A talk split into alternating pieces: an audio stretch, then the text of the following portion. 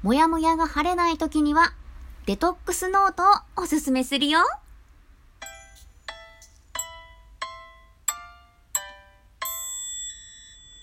皆さんこんにちは。田中ラボともちこです。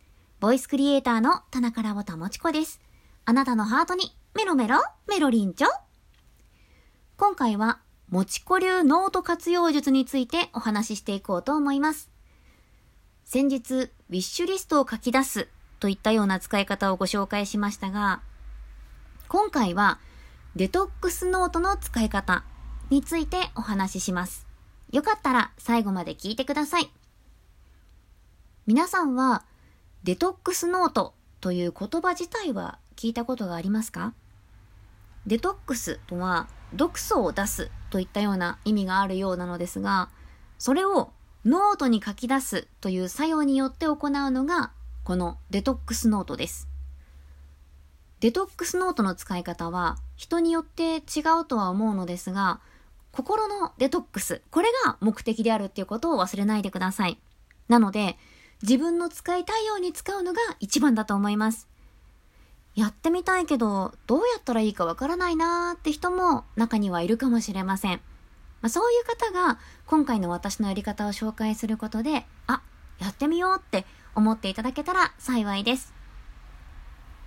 まず、私がデトックスノートを使うときは、人に話すほどでもない自分の中でのモヤモヤとか、疑問に思ったこととか、あとは聞いてもらいたいことが生まれた時です。この人に話すほどでもないというのが私の中でのキーワードです。自分の中で思考を深めたい時によく使うんです。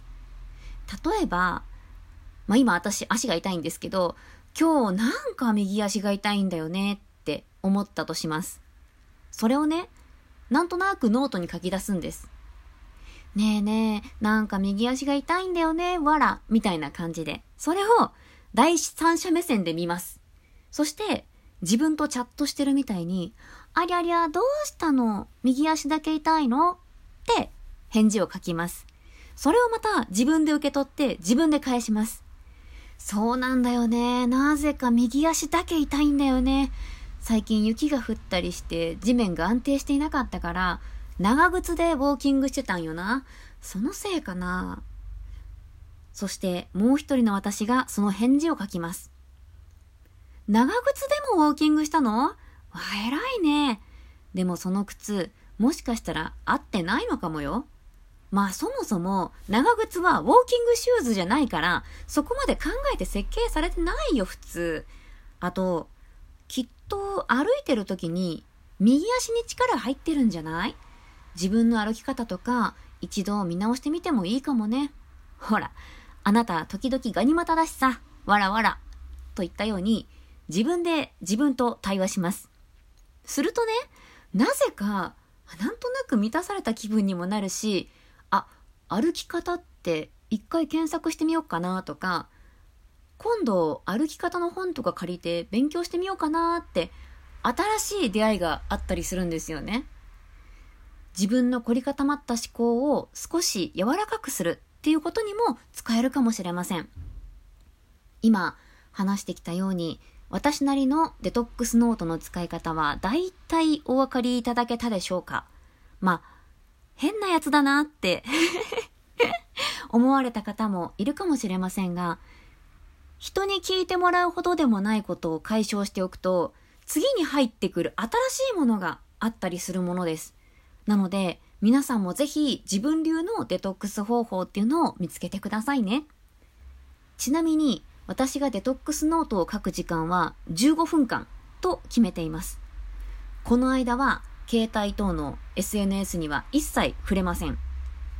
自分の思考に集中する時間を作ります。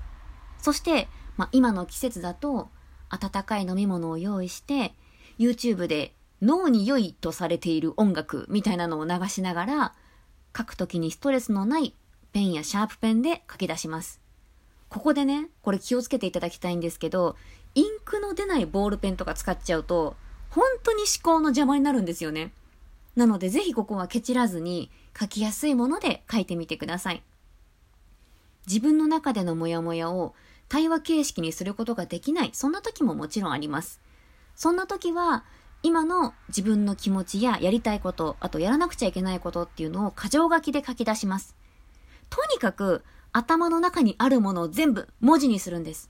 そうすると自分が今やらなくちゃいけないことっていうのが明確になってきたりとか、一つの物事に対していろんな感情を吐き出すことによって、それ自体をいろんな角度から冷静に見ることができるようになったりしますよ。この年になってようやく分かってきたんですよね。何かあればすぐに人に聞いてもらったり、頼ってしまったりしていて、あまり自分で解決してこなかったのかなって誰かに聞いてもらうことってその時自分はすっきりすることもあるかもしれませんがじゃあ聞いた人がそれを聞いてどう思うのかとかそれを聞いたらその後その人はどうするだろうとか言わなきゃよかったなって思うこともきっとあると思います。結局口は災いのもとですよね。こう考えられるようになったのも変わりたいって思ったことをきっかけに本や実際の出来事からやっと学ぶことができたからです。皆さんも生きていれば嫌なことも悲しいことも辛いこともイライラすることもワクワクすることも楽しいことも嬉しいことも幸せなこともいっぱいあると思います。その時にどうかこのデトックスノートが役に立ってくれたらいいなと私は思います。はい。まあ、今日はこんな感じかな。